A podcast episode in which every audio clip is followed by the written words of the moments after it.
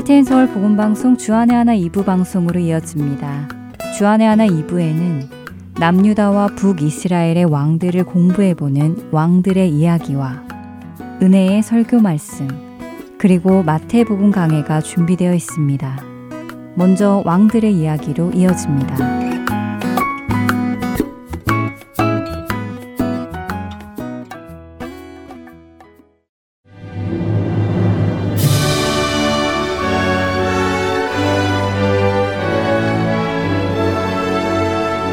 할텐서울 복음방송 청취자 여러분 안녕하세요. 왕들의 이야기 진행의 김민석입니다. 지난 시간부터 북이스라엘의 왕을 정리하고 있습니다. 1대 왕 여로보암부터 9대 왕 요람까지 살펴보았는데요. 오늘은 10대 왕 예후에서 마지막 19대 왕 호세아까지 살펴보겠습니다. 북이스라엘의 아합과 이세벨의 아들인 요람 왕을 죽이고 북이스라엘의 10대 왕이 된 예후는 가장 먼저 요람의 어머니인 이세벨을 심판합니다.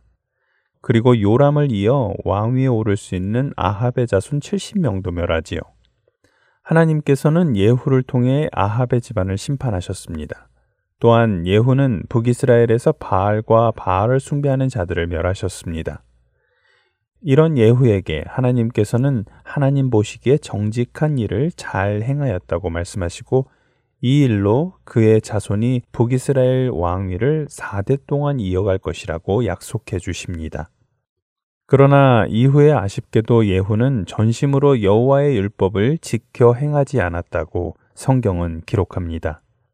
아합과 이세벨에 의해 널리 퍼졌던 바알 숭배를 멸하고 그 원흉들을 제거하는 일을 하기는 했지만 하나님만을 섬기는 것에는 실패했던 것이지요. 이 같은 이유로 하나님께서는 요단강 동쪽의 북이스라엘 땅을 아람왕 하사엘에게 넘겨주십니다. 예후가 죽고 예후의 아들 여호아하스가 북이스라엘의 열한 번째 왕이 되었습니다. 성경은 여호아하스가 여호와 보시기에 악을 행하고 북이스라엘에게 범죄하게 한 느바세 아들 여로보암의 죄에서 떠나지 아니하였다고 말씀하십니다. 여호와 하스와 북이스라엘 백성의 계속되는 우상 숭배에 하나님께서는 하사엘의 아들인 베나다세 시대에까지 북이스라엘을 아람에 넘겨 주셨습니다. 아람 왕의 학대가 괴로웠던 여호와 하스는 하나님께 부르짖어 기도합니다. 하나님께서는 그의 기도를 들으셨고 구원자를 북이스라엘에 보내어 아람의 손에서 구원해 주십니다.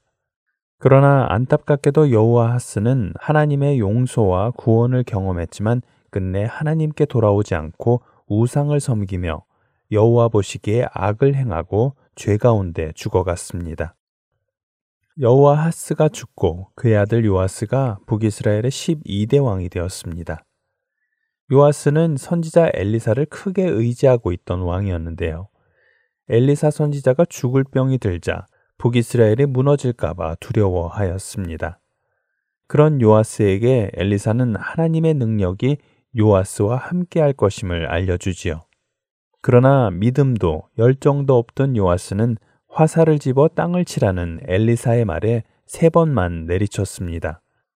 이에 엘리사는 요아스에게 세 번만 아람군에게 승리할 것을 이야기하고는 세상을 떠났습니다. 이후 엘리사가 예언한 대로 요아스는 아람군과의 전쟁에서 세 번 승리합니다. 그러나 성경은 그가 이후에 어떻게 살았는지 어떻게 죽었는지 기록하지 않았습니다. 다만 그가 하나님께서 보시기에 악을 행했던 왕이었다고만 말씀하시지요. 요아스 역시 하나님의 능력과 약속의 성취를 경험했지만 하나님 앞으로 돌아오지 않고 악을 행한 자였습니다. 요아스가 죽고 요아스의 아들인 여로보암 2세가 북이스라엘의 13대 왕이 되었습니다. 그는 41년간 북이스라엘을 통치했는데요. 북이스라엘의 왕 중에서는 가장 오랜 기간 북이스라엘을 통치한 왕입니다.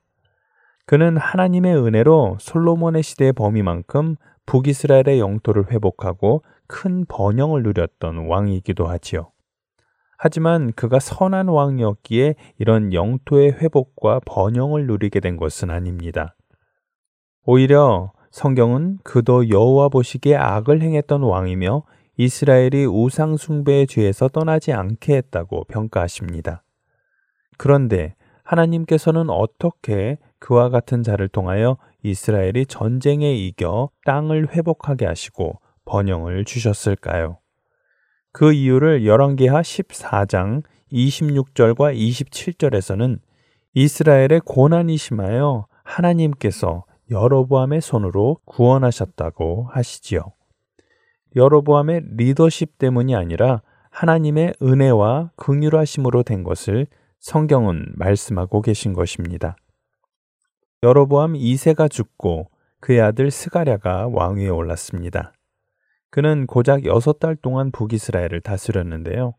그 역시 조상들의 행위대로 여호와 보시기에 악을 행한 왕이었으며 북이스라엘로 범죄하게 한 느바세 아들 여로보암의 죄에서 떠나지 아니하였다고 성경은 기록하십니다. 스가랴는 반역자 살룸에 의해 죽임을 당합니다. 살룸은 백성 앞에서 왕인 스가랴를 쳐 죽이고 북이스라엘의 15대 왕에 오르지요. 이렇게 하여 여호와 하스, 요아스, 여로보암 2세, 그리고 스가랴까지 예후의 자손이 4대 동안 북이스라엘의 왕위에 있을 것이라고 약속하신 하나님의 말씀이 성취됩니다. 성경은 스가랴를 살해하고 왕위에 오른 야베스의 아들 살룸에 대해 별다른 평가를 하지 않으십니다. 다만 아수르의 기록에서 살룸을 보잘것없는 사람의 아들로 지칭한 것을 통해 살룸이 왕족 출신이 아니었다는 것 정도만 알 수 있지요. 살룸은 왕위에 오른 지 한 달 만에 자신 역시 자신의 군대 지휘관인 문하햄에 의해 살해됩니다. 그리고 문하햄이 북이스라엘의 16대 왕이 되지요. 그는 북이스라엘의 왕이 되어 10년 동안 북이스라엘을 다스리고 죽습니다. 성경은 자신을 왕으로 인정하지 않는 사람들을 잔인하게 사륙하고 악을 행했던 문하엠 역시 여로보암의 죄에서 떠나지 아니한 자라고 평가하십니다. 문하엠이 죽고 그의 아들 부가히아가 북이스라엘의 17대 왕이 됩니다. 부가히아 역시 별다른 기록은 없습니다. 그 역시 여호와 보시기에 악을 행하고 북이스라엘로 범죄하게 한 여로보암의 죄에서 떠나지 아니하였다고만 말씀하시지요. 부가히아는 왕이 오른 지 2년 만에 그의 군대 장관 베가에 의해 죽임을 당합니다. 반역을 통해 북이스라엘의 18대 왕이 된 베가 역시 성경은 여호와 보시기에 악을 행하여 북이스라엘로 범죄하게 한 느바세 아들 여로보암의 죄에서 떠나지 않았던 자라고 평가하십니다. 그는 통치 기간 우상을 섬기고 하나님 앞에 악을 행하며 자신의 뜻대로 북이스라엘을 통치했습니다. 이런 베가 역시 왕이 오른 지 20년 만에 엘라의 아들 호세아에 의해 죽임을 당했습니다. 반역의 반역을 거치며 10년 만에 다섯 번이나 왕권이 바뀐 북이스라엘은 멸망을 향해 가고 있었습니다. 베가를 죽이고 북이스라엘의 19대 왕이 된 호세아를 성경은 여호와 보시기에 악을 행하였으나 그 전 북이스라엘 여러 왕들과 같이 하지는 않았다고 말씀하십니다. 성경은 호세아에 대해서도 많은 것을 기록하고 있지 않습니다. 다만 북이스라엘이 하나님의 백성임에도 불구하고 이방 사람들처럼 우상을 신으로 섬기며 온갖 악행을 저질렀기에 멸망한 것에 대해 자세히 말씀해 주시지요. 그 내용은 열왕기하 17장 7절에서 18절에 자세히 기록되어 있습니다. 하나님께서는 북이스라엘이 하나님 앞으로 돌아오기를 원하셨습니다. 선지자를 통해 끊임없이 말씀해 주셨고, 때로는 이방 나라를 들어 어려움을 겪게 하셨습니다. 그러나 끝내 북이스라엘은 하나님 앞으로 돌아오지 않았고, 하나님께서는 아수르를 들어 북이스라엘을 심판하실 수밖에 없었습니다. 왕들의 이야기 다음 시간에 다시 찾아뵙겠습니다. 안녕히 계세요.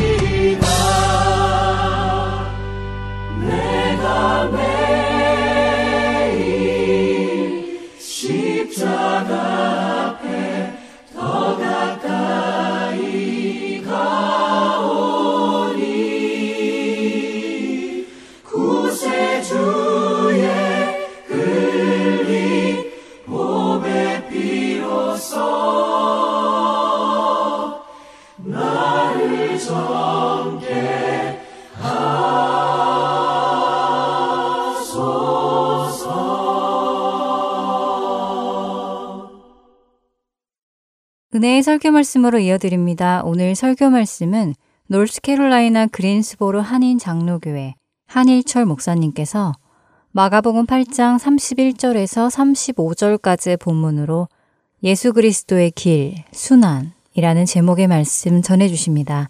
은혜 시간 되시길 바랍니다.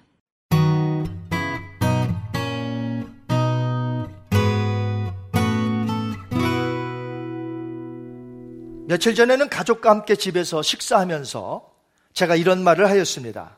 그래도 이렇게 집안에서 가족이 함께 모여 식사를 할 수 있는 것이 얼마나 감사하냐. 그러면서 제가 이런 예를 들었습니다. 만약에 미국의 큰 전쟁이 나서 우리 지역이 아수라장이 되었다면 이렇게 집에서 같이 식사하기란 불가능하단다. 폭탄이 떨어져서 집들과 가게들이 불타고 그 와중에 핸드폰을 잃어버리고 인터넷 통신망도 안 되고 옆에 죽어가는 사람이 많아지고 가족을 만나지도 못한 채 뿔뿔이 흩어지게 된다면 어떻게 되겠느냐? 그 다음에 비참한 장면들은 한번 여러분들이 상상해 보시기 바랍니다. 우리가 현재 당하고 있는 고난과 고통은 분명 한 번도 경험해 보지 못한 것임을 우리는 너무나 잘 알고 있습니다. 하지만 더 큰 고난이 우리에게 있을 수 있음을 우리는 알아야 할 것입니다.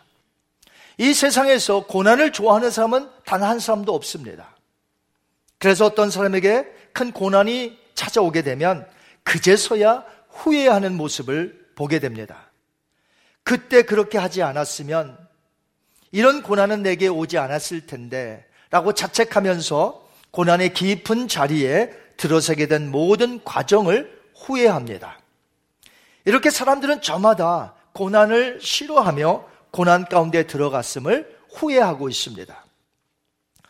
하지만 어떤 사람은 자신 앞에 심한 고난이 있는 줄 뻔히 알면서도 그 고난 가운데 들어가기도 합니다.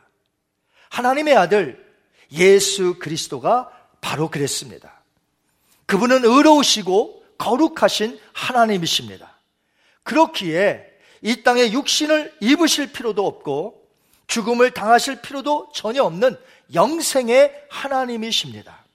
그런데 이 땅에 악의로 오신 것이에요. 인카네이션 자체가 고난 가운데 깊이 들어오신 사건이라는 것입니다. 가난한 동네에서 성장하신 후 30세에 메시아로서 공생애를 사셨습니다.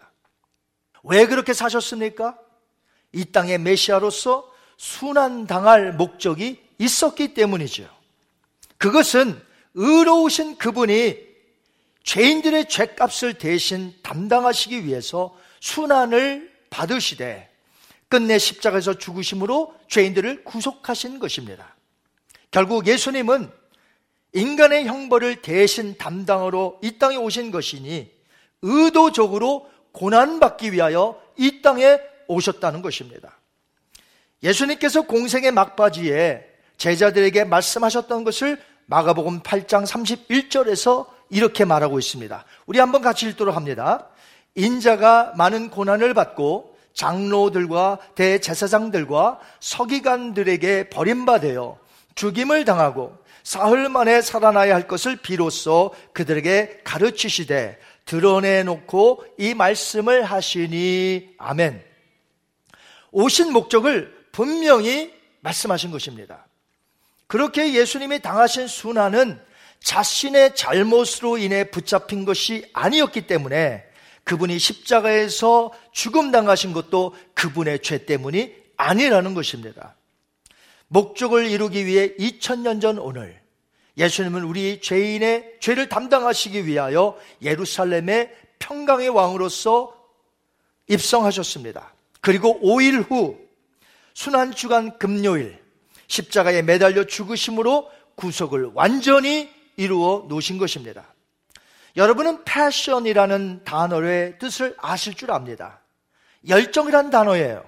하지만 패션이란 단어가 라틴어 패시오에서 파생되었는데 이 단어는 원래 두 가지의 의미를 담고 있습니다. 하나는 열정이며 또 다른 하나는 순환, 서퍼링이 됩니다. 그래서 서양 문화에서는 열정과 순환을 한 가지로 보고 있습니다. 열정이 있다면 순환이 있고, 순환이 있어도 열정을 가지고 있다는 것을 볼 수가 있습니다. 하지만 적지 않은 경우 열정을 가진 사람에게 어떤 큰 고난이 찾아오게 되면 그 열정이 식어버리는 경우가 종종 있습니다. 큰 고난으로 인해서 낭망하고 좌절하여 그동안 가지고 있었던 열정이 사그라지고 식어진 것이죠. 만약 여러분 중에 큰 고난으로 인해 그동안 가지고 있었던 열정이 식었다면 여러분은 원래 라틴어에서 의미했던 패시오의 의미를 잘 모르는 것입니다. 패시오란 단어는 매우 신비롭습니다. 원래 이 단어의 뜻하는 바 열정은 능동적인 측면, 액티브를 뜻하고요. 순환은 수동적인 측면, 패시브를 뜻합니다.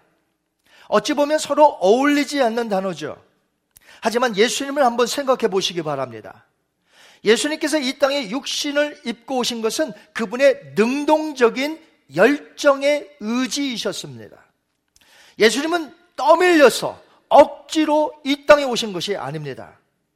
예수님은 아버지의 뜻에 순종하여 능동적으로 자발적인 행동으로 취하여 이 땅에 오셨다는 것입니다. 사복음서를 보면 3년간의 공생애를 살펴볼 수 있는데 예수님은 한결같이 능동적인 열정을 가지시고 공생의 생애를 메시아로서 행하셨습니다. 하지만 마지막 한 주간, 그것도 이틀 동안은 이상하리만큼 수동적인 자세로서 순환을 당하셨던 것을 보게 됩니다. 그분이 능력이 없으셨던가요? 아닙니다. 그분은 전지전능하신 능력의 엘샤다이 하나님이십니다. 하지만 로마 군병에게 순순히 잡히셨습니다. 신문을 당하실 때에도 채찍을 맞으실 때에도 털 깎는 어린 양처럼 잠잠하셨습니다. 끝내 십자가를 지시고 골고다 언덕으로 가셔서 끝내 죽음을 당하셨습니다. 이런 모습들은 수동적인 자세였습니다. 예수님에게는 이처럼 열정과 수단의 모습, 패션이 함께 있었던 것입니다. 그렇다면 예수님을 믿고 따르는 저와 여러분은 어떠해야 되겠습니까? 저희도 마찬가지로 주일에 열정을 가져야 될 줄 믿습니다. 미지근한 신앙을 주님이 얼마나 싫어하셨는지 여러분이 이번 기회에 깨달았으면 좋겠습니다. 예수님은 미지근한 신앙생활을 너무나 싫어하십니다. 소아시아 라우디아께 라우디게아 교회를 통해 우리는 잘 알고 있습니다. 계속해서 미지근한 신앙생활을 하면 주님의 입에서 토하여 버릴 것이라고 주님이 말씀하셨습니다. 그 정도로 미지근한 신앙생활 싫어하십니다. 그렇기에 우리는 열정적으로 주님의 뜻을 이루어야 한다는 것입니다. 그렇게 열정적인 사람은 큰 고난의 때가 찾아왔을 때도 좌절하지 않습니다.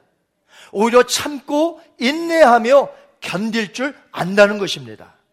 큰 고난은 나에게 있는 이 열정을 식혀 좌절케 만드는 것이 아니라 오히려 주님을 바라보고 참고 인내하며 잘 견디게 한다는 것이에요. 지금 코로나 바이러스 팬데믹 현상으로 인해서 아무리 큰 고난 속에 우리가 있다 할지라도 우리가 가지고 있는 이 주님에 대한 열정을 시킬 수가 없다는 것입니다. 교회를 향한 우리의 사랑, 선교에 대한 우리의 사랑 시킬 수가 없습니다. 우리는 더욱더 하나가 되어지고 그리스도의 사랑으로 어려운 사람이 없는가 더 도움을 주고 더 주님을 의지하며 기다림 속에 이 고난의 때를 인내해야 될 줄 믿습니다. 예수님의 순환이 없었다면 인류는 어떻게 되었을까요? 다 멸망당했을 것입니다. 예수님은 제자들이 순환에 대해 알아야 할 때가 되었다고 판단하시면서 비로소 가르쳐 주셨습니다. 그런데 베드로는 예수님이 말씀하신 그 순환의 길을 결코 가서는 안 된다며 예수님을 붙들고 항변했던 것이에요. 여지껏 따라다니는 이유가 예루살렘의 왕국이 건설되면 그 옆에서 좋은 자리를 자기가 하나 얻을까? 그러한 자신의 생각과 예수님의 말씀이 서로 충돌되었기 때문에 예수님을 붙들고 항변한 것입니다. 이것이 베드로의 생각뿐일까요? 열두 제자의 생각은 아니었습니까? 아니 이 시대의 많은 크리스찬들의 생각은 아닐까요? 여러분이 예수님을 따라다니며 얻고자 하는 것이 솔직히 무엇입니까? 혹시 예수님을 따라다니면서 누리고자 하는 것이 하나님의 뜻이 아니라 이 땅에서 원하는 나의 유익은 아닌가요? 예수님을 통해 내 삶이 형통하고 무엇이든지 잘 되어 윤택해지고 내가 사람들 가운데서 높아지고 부유해지고 유명해지고 예수님을 통해서 얻고자 하는 그런 세상적인 것들은 아니었습니까? 물론 예수님을 따를 때 주님이 주시는 은혜와 샬롬의 축복이 분명히 있습니다. 그러나 만약에 우리가 세상 사람들이 추구하는 그런 것들만 생각하고 주님을 내가 따라왔다면 나와 베드로가 다른 것이 무엇입니까? 예수님의 순환을 당하셔야 하는 하나님의 일을 생각했던 것이 아니라 결국 베드로처럼 사람의 일을 생각하며 그동안 주님을 열심히 따라왔던 것 아니겠습니까? 그렇다면 예수님이 베드로에게 무엇이라 말씀하셨는지 곧 이 말씀은 나에게 여러분에게도 주시는 말씀이라는 것을 깨달으시고 오늘 한번 마가복음 8장 33절을 같이 읽어보겠습니다. 시작. 예수께서 돌이키사 제자들을 보시며 베드로를 꾸짖어 이르시되 사탄아 내 뒤로 물러가라. 너가 하나님의 일을 생각하지 아니하고 도리어 사람의 일을 생각하는도다 하시고 아멘. 예수님이 가야 할 순환의 길을 다른 이가 아닌 제자들이 막아섰던 것입니다. 하지만 예수님은 그 누가 막는다 할지라도 그 순환의 길을 가셔야만 했습니다. 왜요? 그 일을 위해서 이 땅에 오셨기 때문이죠. 사도행전 21장에 보면 3차 전도 여행을 마친 사도 바울이 예루살렘으로 가고자 할 때에 주변의 사람들이 전부 말렸던 사건이 나옵니다. 그 이유는 아가보라는 선지자가 한 명이 유대로부터 왔어요. 그 사람이 유대 예루살렘에 있는 지금 어떻게 돌아가고 있는 형편의 이야기를 다 알고 전하러 온 것입니다. 그가 환상 가운데 무엇을 봤냐면 사도 바울이 잡히는 것을 봤어요. 그래서 사도 바울과 사람들이 있는 곳에 나타나서 뭐라고 했냐면 사도 바울의 띠를 가져오라고 그래요. 사도 바울의 띠를 가져오니까 자기의 손과 발에 묵습니다. 이띠 임자가 예루살렘에서 이렇게 결박당하게 될 것이며 이방인들의 손에 넘겨지게 될 것이다. 이렇게 예언을 한 겁니다. 그 말을 듣고 주변에 있는 사람들이 바울에게 절대로 예루살렘에 가서는 안 된다며 울며 간곡하게 말렸던 것이에요. 하지만 바울은 이렇게 말합니다. 사도행전 21장 13절 14절 말씀 한번 같이 읽습니다. 바울이 대답하되 여러분이 어찌하여 울어 내 마음을 상하게 하느냐? 나는 주 예수의 이름을 위하여 결박당할 뿐 아니라 예루살렘에서 죽을 것도 각오하였노라 하니 그가 고난을 받지 아니하므로 우리가 주의 뜻대로 이루어지다 하고 그쳤노라. 아멘. 바울은 그의 앞에 순환이 기다리고 있음을 알고도 그 길을 갔습니다. 마치 예수님처럼 말이죠 예수님은 베드로에게 더 이상 사람의 일을 생각하지 말고 하나님의 일을 생각하라 하셨습니다. 우리 한번 따라 하실까요? 더 이상 사람의 일을 생각하지 말고 하나님의 일을 생각하라. 이제 하나님의 일이 어떤 삶인지 구체적으로 예수님께서 말씀하셨습니다. 하나님의 일이 무엇일까요? 이것은 저와 여러분에게도 동일하게 주시는 하나님의 말씀입니다. 마가복음 8장 34절, 35절 읽겠습니다. 하나님의 일입니다. 시작. 무리와 제자들을 불러 이르시되 누구든지 나를 따라오려거든 자기를 부인하고 자기 십자가를 지고 나를 따를 것임이니라. 누구든지 자기 목숨을 구원하고자 하면 잃을 것이요. 누구든지 나와 복음을 위하여 자기의 목숨을 잃으면 구원하리라. 아멘. 크리스찬은 이 세상에서 자기의 유익과 번영을 위해 사는 사람들이 결코 아닙니다. 예수님이 걸어가신 그 길을 따라가는 자들입니다. 그 길은 사람들이 잘 찾지 않는다고 예수님이 말씀하셨습니다. 그 길이 무슨 길입니까? 좁은 문, 좁은 길이 바로 우리가 걸어가야 할 길이라는 것입니다. 여러분 중에는 고형원이라는 작곡가를 아실 줄 압니다. 고형원 씨가 작곡한 복음성 중에 우리가 아주 잘 부르는 것들이 많이 있습니다. 예를 들면 우리 보좌 앞에 모였네. 주님 나라 임하시네. 부흥. 모든 이름 위에 뛰어난 이름. 물이 바다 덮음 같이 죽임당한 어린 양. 이런 노래들이 있습니다. 유명한 노래예요. 그리고 저희 교회에서 단기 선교 파송실 날, 단기 선교를 파송하는 날 꼭 부르는 찬양이 있습니다. 너의 가는 길에 주의 평강 있으리 영광의 와 여러분이 잘 아시는 노래입니다. 파송의 노래. 이 노래도 고용원 씨가 작곡했습니다. 그런데 고용원 씨가 작사 작곡한 노래 중에서 아주 유명한 노래가 하나 있습니다. 그 노래가 탄생되게 된 그 배경을 그 간증을 제가 들은 적이 있습니다. 오래전에 고용원 씨가 버스를 타고 가는데 그 버스 안에서 그룹 아이돌 G.O.D라고 있습니다. 그 G.O.D의 길이란 노래 가사가 흘러나오더래요. 그래서 그 가사를 듣고 자기가 내리고자 하는 목적지까지 듣고 가는 것입니다. 그들이 부른 길이라는 가요 노래 가사를 제가 한번 읽어 드릴 테니까 어떤 가사인지 한번 여러분 보시기 바랍니다.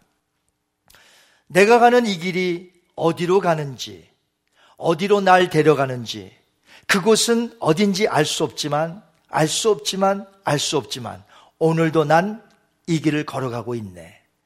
사람들은 길이 다 정해져 있는지, 아니면 자기가 자신의 길을 만들어 가는지 알 수 없지만, 알 수 없지만, 알 수 없지만, 이렇게 또 걸어가고 있네.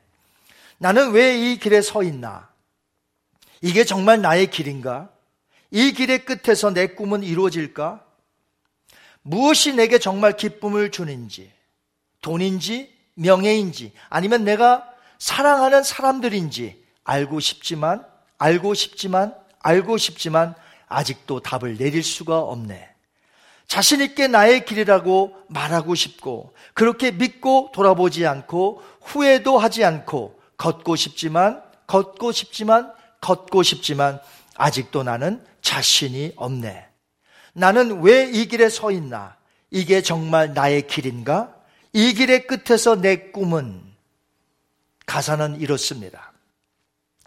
고용원 씨는 크리스찬 CCM 찬양 작곡가로서 믿음을 가진 분이에요. 그런데 그 흘러나온 가사를 듣고 생각하기를 아직도 자신이 걷는 길에 두려움과 불안함 속에서 고민하는 자들이 많이 있음을 깨닫게 된 것입니다. 이 노래가 요즘은 리메이크 된 것 같아요. 그러니까 아직도 오래된 노래인데도 불구하고 리메이크해서 아직도 사람들은 이 길을 걷고 있으면서도 불안하고 두렵고 그렇다는 것이죠. 저는 길이란 가요 가사를 보면서 왠지 이런 모습이 떠올랐습니다. 아마 여러분도 그런 모습을 보신 줄 알아요. 차 도로에서 어디로 가야 할지 머뭇머뭇거리는 그래서 끝내는 차에 치여서 또 죽어 있는 불쌍한 다람쥐가 떠올랐습니다. 얼마나 다람쥐가 민첩합니까? 다람쥐 잡으려면 못 잡아요. 민첩해서. 그런데 왜 그 다람쥐가, 그 민첩한 다람쥐가 도로 위에서는 왜 그렇게 머뭇, 머뭇거려야 하는지, 왜 자기의 길을 알지 못하여 그 차에 깔려서 죽고 마는지. 고용원 씨가 버스에서 있었던 그 사건 얼마 직후에 CCM 가수 소양이 곡 하나 만들어 달라고 부탁을 하더랍니다. 곧바로 곡을 지은 것이 주님 다시 오실 때까지라는 유명한 곡이 탄생되게 된 배경이라는 것이에요. 그러니까 주님 다시 오실 때까지 그 복음성은 그때 버스 안에서 들었던 god의 길이란 가사에 응답하여 답을 제시한 것이라는 것이죠. 왜냐하면 god의 길이란 가요를 들을 때 많은 사람들은 꼭 자기 자신의 처지를 두고 노래하는 것인 줄 알고 그 노래를 따라 부른다는 것이죠. 그래서 그 모든 자들에게 확실한 길이 있음을 고형원 씨는 노래를 만들어 알리고자 했던 것이에요. 주님 다시 오실 때까지.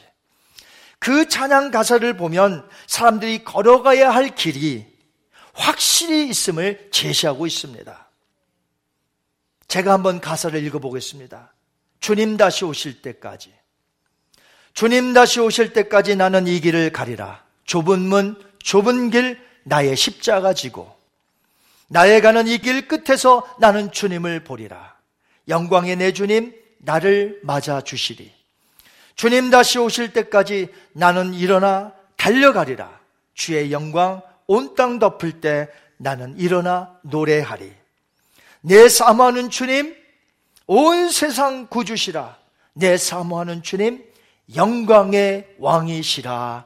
아멘.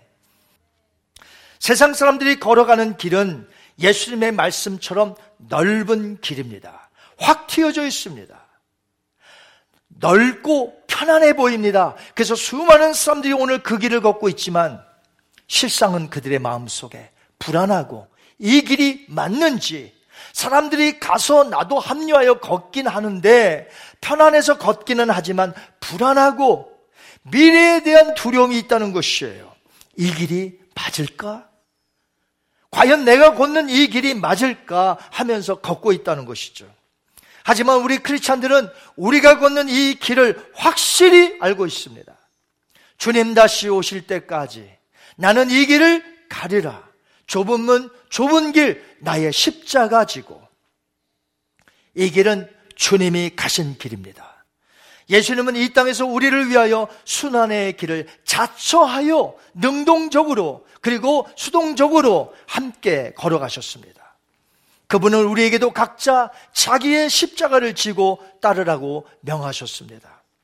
비록 세상에서 주님을 믿는다는 이유로 큰 순환을 당할 수밖에 없으나 우리는 이 길을 반드시 걸어가야 한다는 것입니다. 왜냐하면 이 길이 영생의 길이요. 진정한 축복의 길이기 때문입니다. 사실 베드로가 강경하게 항변하며 말린 것은 예수님의 말씀을 끝까지 듣지 않았기 때문에 그렇습니다. 끝부분에 어떤 말씀을 주님께서 하셨나요? 마가복음 8장 31절 끝부분을 한번 보도록 합니다. 예수님이 뭐라고 하셨는지 한번 끝부분을 봅니다. 시작. 버림받아요. 죽임을 당하고 사흘 만에 살아나야 할 것을 비로소 그들에게 가르치시되 끝부분이 어떻게 되어 있습니까? And after three days rise again. 순환을 당하시는 것이 끝이 아니라는 것입니다. 순환을 당하시는 것은 과정이지 끝이 아니라는 것이에요. 끝은 어떤 것입니까? 3일 후에 죽음을 깨뜨리시고 영광스러운 몸으로 부활하신다는 말씀이셨습니다. 하지만 그들은 그 끝부분을 듣지 않았다는 것이에요. 그 끝부분이 전혀 들리지 않았다는 것입니다. 왜요?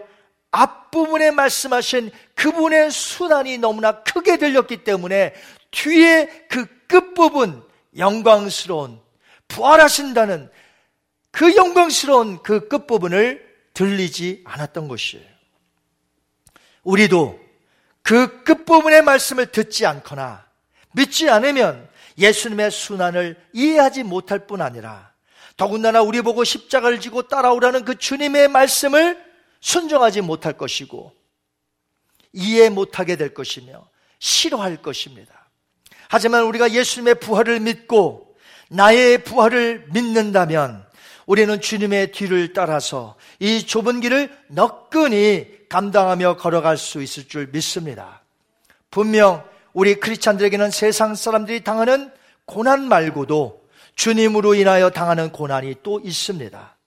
베드로가 나중에 변화를 받아 이렇게 편지를 썼습니다. 베드로전서 2장 21절에 보니까 이를 위하여 너희가 부르심을 받았으니 그리스도도 너희를 위하여 고난을 받으사 너에게 본을 끼쳐 그 자치를 따라오게 하려 하셨느니라. 아멘. 그렇습니다. 우리는 주님의 뒤를 따라 이 길을 걸어가야 합니다. 사람들은 고난을 싫어하며 고난 가운데 들어감을 후회합니다. 하지만 우리 크리스천들은 예수님을 믿는다는 이유로 내 앞에 큰 고난이 있을 줄 뻔히 알면서도 그 고난의 길을 자처여 들어가는 자들이 바로 우리 크리스찬들인 것입니다. 우리는 예수님이 그러하셨던 것처럼 열정을 가지고 앞을 향해 가면서 다가오는 순환도 잘 견뎌 이겨내는 사람인 줄 믿습니다. 인생의 길에서 아직도 확신이 없어 헷갈려 하며 머뭇, 머뭇거리는 자들에게 우리는 오늘 분명히 외칠 수 있을 줄 알아야 할 줄 압니다. 예수님이 걸어가신 이 길만이 하나님이 허락하신 유일한 축복의 길이라고 그 뒤를 따르는 이 길만이 진정한 사람을 살리는 길이라고 비록 고난이 있어도 주님과 동행하면 어떤 환경에서도 이길 수 있는 길이라고 그리고 이 길 끝에는 영생이 있다고 외치시는 저와 여러분이 되시기를 주님의 이름으로 축원드립니다.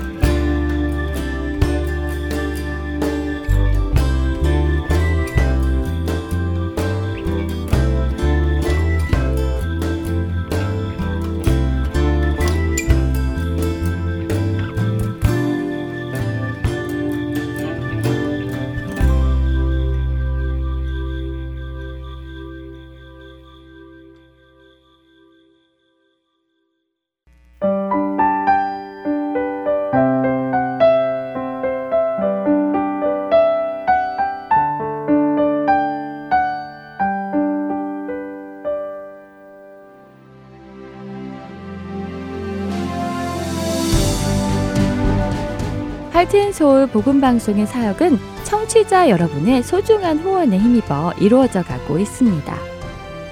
매월 정기적인 후원은 저희 사역을 계획하고 추진해 나가는 데 기초가 됩니다.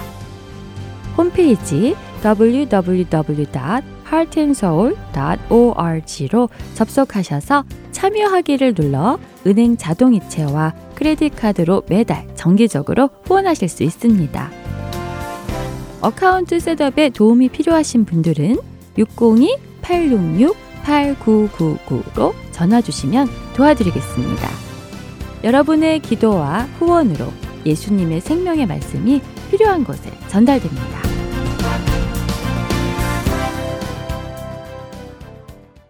계속해서 마태복음 강해 보내드립니다.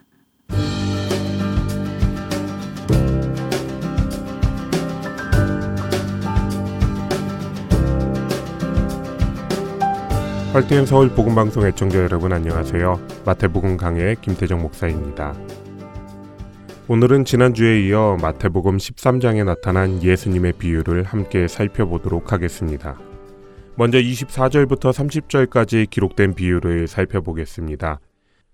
예수께서 그들 앞에 또 비유를 들어 이르시되 천국은 좋은 씨를 제밭에 뿌린 사람과 같으니 사람들이 잘 때에 그 원수가 와서 곡식 가운데 가라지를 덧뿌리고 갔더니 싹이 나고 결실할 때에 가라지도 보이거늘 집주인의 종들이 와서 말하되 주여 밭에 좋은 씨를 뿌리지 아니하였나이까?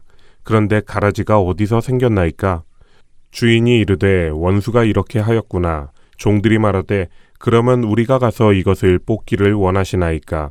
주인이 이르되 가만두라 가라지를 뽑다가 곡식까지 뽑을까 염려하노라. 둘 다 추수 때까지 함께 자라게 두라. 추수 때에 내가 추수꾼들에게 말하기를 가라지는 먼저 거두어 불사르게 단으로 묶고 곡식은 모아 내 곡간에 넣으라 하리라. 지난주에 살펴보았던 씨 뿌리는 비유에 이어 두 번째로 등장한 비유는 알곡과 가라지에 대한 비유입니다. 좋은 씨를 뿌렸지만 원수가 좋은 씨 사이에 가라지를 뿌려서 어렵게 된 밭을 곡식까지 뽑을 위험 때문에 추수 때까지 기다렸다가 가라지를 걸러내겠다는 이야기입니다. 이 비유는 첫 번째 씨 뿌리는 비유와 비슷하게 씨를 뿌리고 자라는 모습을 보여주고 있지만 비유가 의미하는 것은 전혀 다릅니다. 그리고 이 비유에 대해서 예수님은 첫 번째 비유와 마찬가지로 직접 제자들에게 설명해 주셨습니다. 37절부터 43절까지의 말씀입니다. 대답하여 이르시되 좋은 씨를 뿌리는 이는 인자요 밭은 세상이요 좋은 씨는 천국의 아들들이요 가라지는 악한 자의 아들들이요 가라지를 뿌린 원수는 마귀요 추수 때는 세상 끝이요 추수꾼은 천사들이니 그런즉 가라지를 거두어 불에 사르는 것 같이 세상 끝에도 그러하리라 인자가 그 천사들을 보내리니 그들이 그 나라에서 모든 넘어지게 하는 것과 또 불법을 행하는 자들을 거두어내어 풀무불에 던져 넣으리니 거기서 울며 이를 갈게 되리라. 그때 의인들은 자기 아버지 나라에서 해와 같이 빛나리라. 귀 있는 자는 들으라. 이 비유는 심판의 때가 있을 것과 그 심판이 왜 바로 이루어지지 않고 연장되어 지금 우리가 사는 이 세상에 선과 악이 함께 존재하는지를 설명해 주고 계십니다. 이 이야기는 로마의 지배 아래 있던 유대인들의 현실에서는 더욱 아프게 느껴집니다. 그들은 자신들을 하나님의 백성이었고 선이라고 생각했습니다. 그러하기에 그들이 당하고 있는 고난은 이해되지 않았을 것입니다. 빨리 메시아가 오셔서 자신들을 구해주시는 것이 선한 일이라고 생각했고 그러한 기대를 예수님께 하고 있었습니다. 하지만 예수님의 행보는 정치적인 메시아와는 점점 더 거리가 멀어지고 있었습니다. 그리고 시대가 달라지고 환경은 변했지만 오늘을 사는 우리에게도 여전히 선과 악이 함께 있는 것이 잘 이해되지 않는 형편입니다. 이미 우리는 예수님이 정치적인 메시아가 아니라 온 인류의 구원을 위해 오신 분이라는 사실도 이미 죄에 대해 승리하셨다는 것을 알고 있는데도 아직까지 악인들이 득세하면서 이 땅에 있는 이유가 무엇인지를 이해하지 못합니다. 정말 하나님이 계신다면 이라는 말이 생각으로든 입으로든 나오는 것이 우리들의 현실이니까요. 하지만 이 비유에서 예수님이 먼저 분명하게 말씀하시는 것은 심판은 있다는 사실입니다.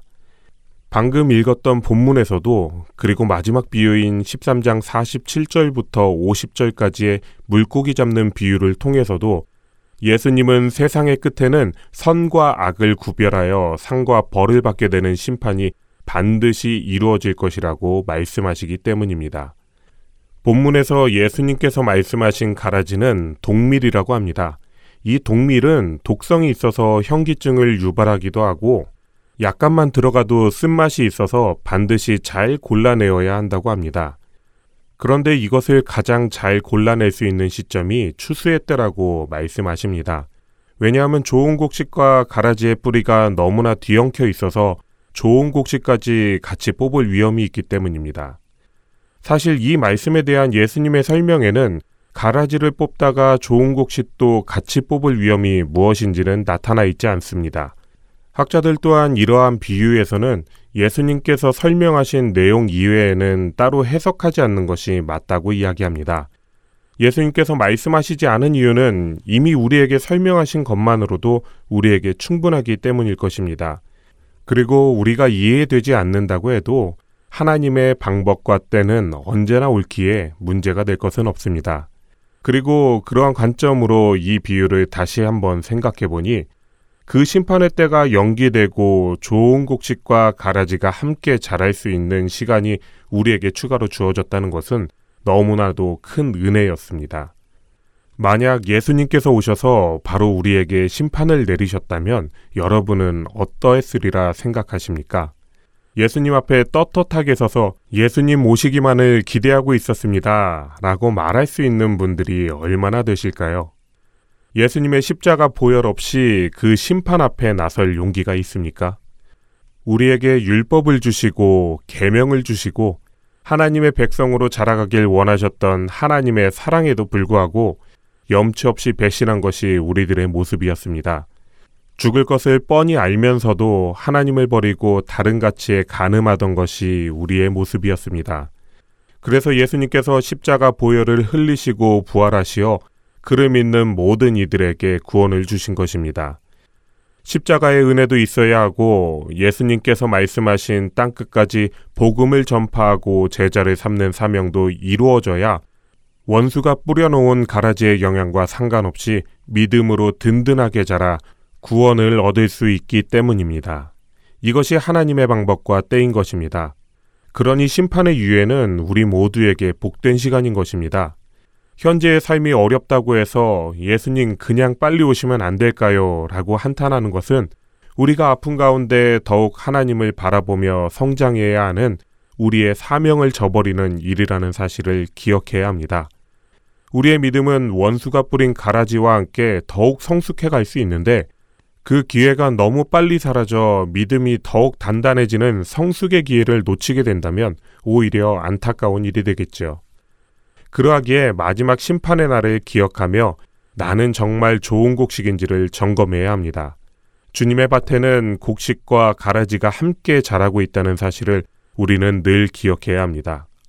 아들의 나라는 넓게는 이 세상을 의미하고 좁게는 눈으로 보이는 가시적인 교회까지 그 의미를 정의할 수 있습니다. 그 이야기는 내가 지금은 믿음 생활을 하고 있는 것처럼 보인다고 할지라도 그것이 진짜인지 가짜인지 모른다는 것입니다.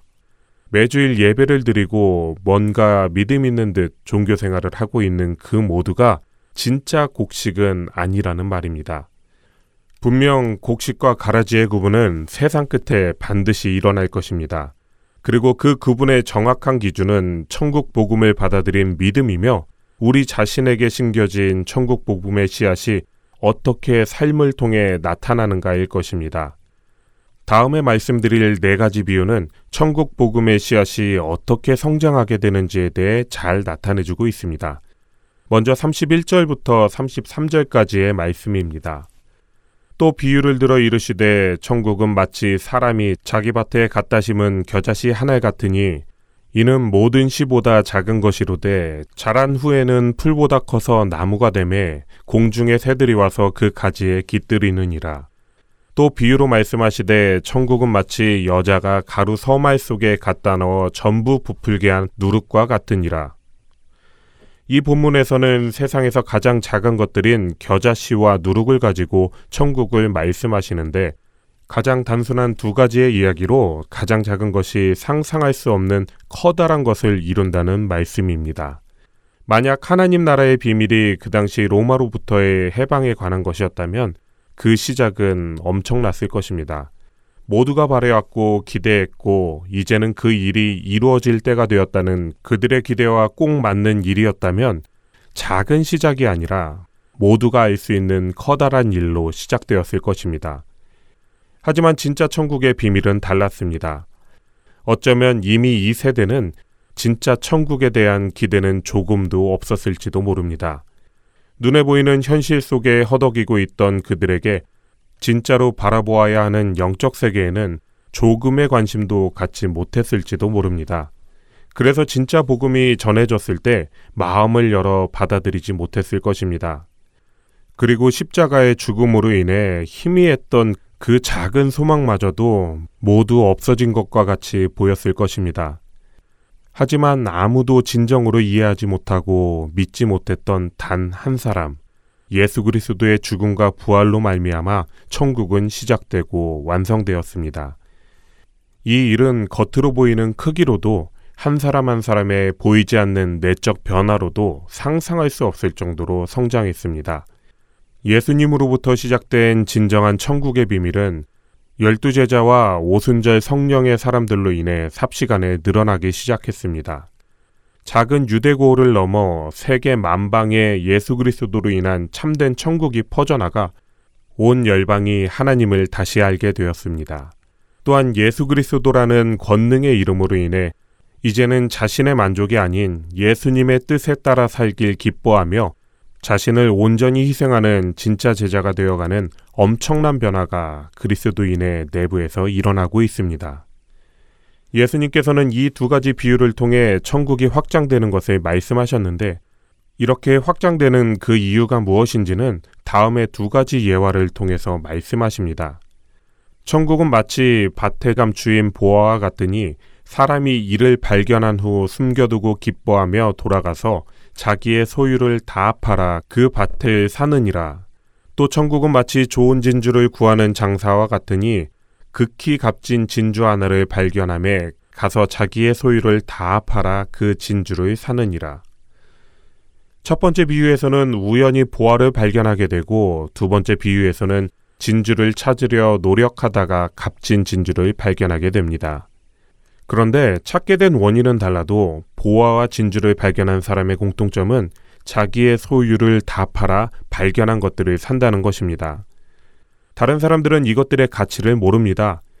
그 가치를 아는 사람들만 자신의 전부와 바꾸어 그것을 사게 됩니다. 왜냐하면 자기의 소유를 다 판다는 것은 상당한 위험이기 때문입니다. 포기해야 하는 아픔이기 때문입니다. 이전까지 쌓아왔던 자신의 가치를 부정하는 일이기 때문입니다. 자신의 기준을 내려놓고 예수를 선택한 이들도 동일합니다.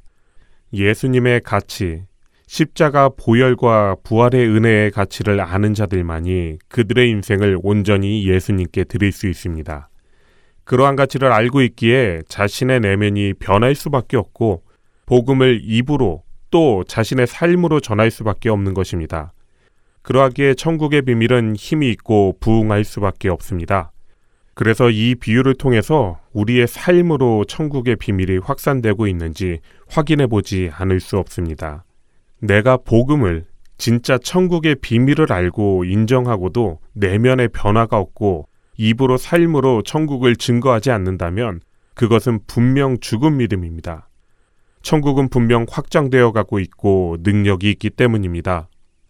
이 모든 비유의 말씀을 마치시고 예수님은 제자들에게 51절에서 이 모든 것을 깨달았느냐라고 물어보시고 52절에서 천국의 제자된 서기관마다 마치 새 것과 옛 것을 그 곳간에서 내오는 집주인과 같으니라 라고 말씀하십니다. 이 말씀은 이전에는 천국에 대해서도 하나님에 대해서도 제대로 알지 못하는 이들로 인해 하나님을 제대로 섬기지 못했지만 이제는 천국의 비밀을 제자들에게 알려주셨으니 온전히 하나님을 섬길 수 있도록 잘 가르쳐 주라는 말씀입니다. 이스라엘에게 주셨던 율법에 대해서 하나님의 진정한 마음을 알아 바로 해석하고 바로 섬길 수 있도록 제자들에게 말씀하시는 것입니다. 율법의 완성이신 예수님께서 보이고 가르쳐 주신 것을 토대로 제대로 하나님을 섬기도록 가르치는 것이 제자의 사명임을 말씀하셨습니다. 여러분은 어떻게 가르치시겠습니까? 믿음 생활을 한 지 수십 년이라고 말씀하실 수도 있겠지만 여러분 안에는 진짜 예수님의 가르치심이 마음에 자리 잡고 또 그렇게 살아가고 계십니까? 외식이 아닌 참된 제자의 삶으로 그 복음을 제대로 전하고 계십니까? 13장의 마지막 등장하는 이야기를 통해서 우리가 생각해 보아야 할 것은 우리가 알고 있는 예수님은 과연 어떤 분이신가입니다. 53절부터 58절까지 진행되는 마지막 이야기는 예수님께서 고향에 돌아가셔서 복음을 전하시지만 그들이 그 복음을 받아들이지 않는 사건입니다. 그들은 어렸을 적부터 예수님을 봐왔고 예수님의 가족들이 그들과 함께 지내고 있기 때문에 누구보다 예수님을 더욱 잘 안다고 생각했습니다. 그런데 그들이 잘 알고 있던 예수님이 갑자기 권세 있는 말씀을 전하시니 오히려 전에 알고 있던 지식이 그들을 진리에 다가서지 못하게 하는 것입니다. 우리에게도 이러한 일은 분명히 일어나고 있습니다. 마치 내가 예수님에 대해서는 가장 잘 알고 있다는 듯한 자세로 내 기준에 맞지 않는 일이 일어나는 것에 대해서는 인정하지 않는 것입니다. 내 기준으로 말씀을 분석하고 내 기준과 꼭 맞는 예수님의 모습을 만들어서 살아가는 것이지요. 우리가 몇 주 전에 살펴보았던 마태복음 11장에 기록되었던 피리 부는 아이들과 동일한 모습이 바로 이와 같은 삶인 것입니다. 13장 전체를 통해서 우리는 우리가 과연 천국에 속한 사람인지를 확인해 볼 수 있었습니다. 그리고 그러한 천국에 속한 자가 되는 가장 첫 시작은 바로 나를 부인하는 겸손함이라는 사실을 깨달을 수 있습니다. 예수님께서 전하신 복음을 받아들이기 위해서는 자신의 기준을 내려놓고 마음을 열 수 있는 겸손함이 필요합니다. 작은 천국의 시작에 귀를 기울이기 위해서도 겸손함이 필요하며 지금 당장 심판이 일어나지 않아도 내가 생각하는 천국과 하나님께서 계획하신 천국의 진행이 다르다고 할지라도 우리는 겸손한 마음으로 하나님의 때와 방법을 인정할 수 있어야 합니다. 결국 천국에 합당한 사람의 마음은 겸손한 마음으로부터 시작하여 복음을 받아들이고 어떠한 상황에도 자신의 생각이 아닌 하나님의 뜻에 순종하여 더 굳건한 믿음을 이루어갈 것입니다. 이번 한 주도 우리의 삶을 겸손하게 돌아보며 천국을 이루시기를 간절히 소망하며 마태복음 강해 마치겠습니다.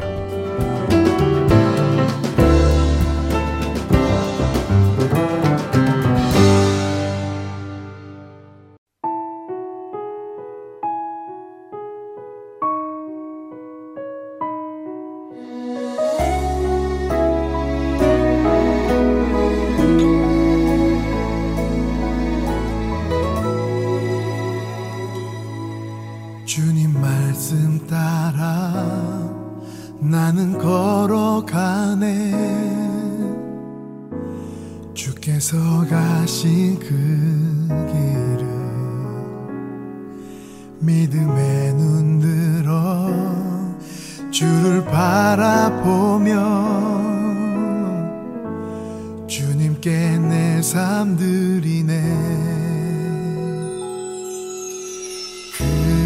그리스도 그 거룩한 이름 생명 다해 그 길을 걸으리.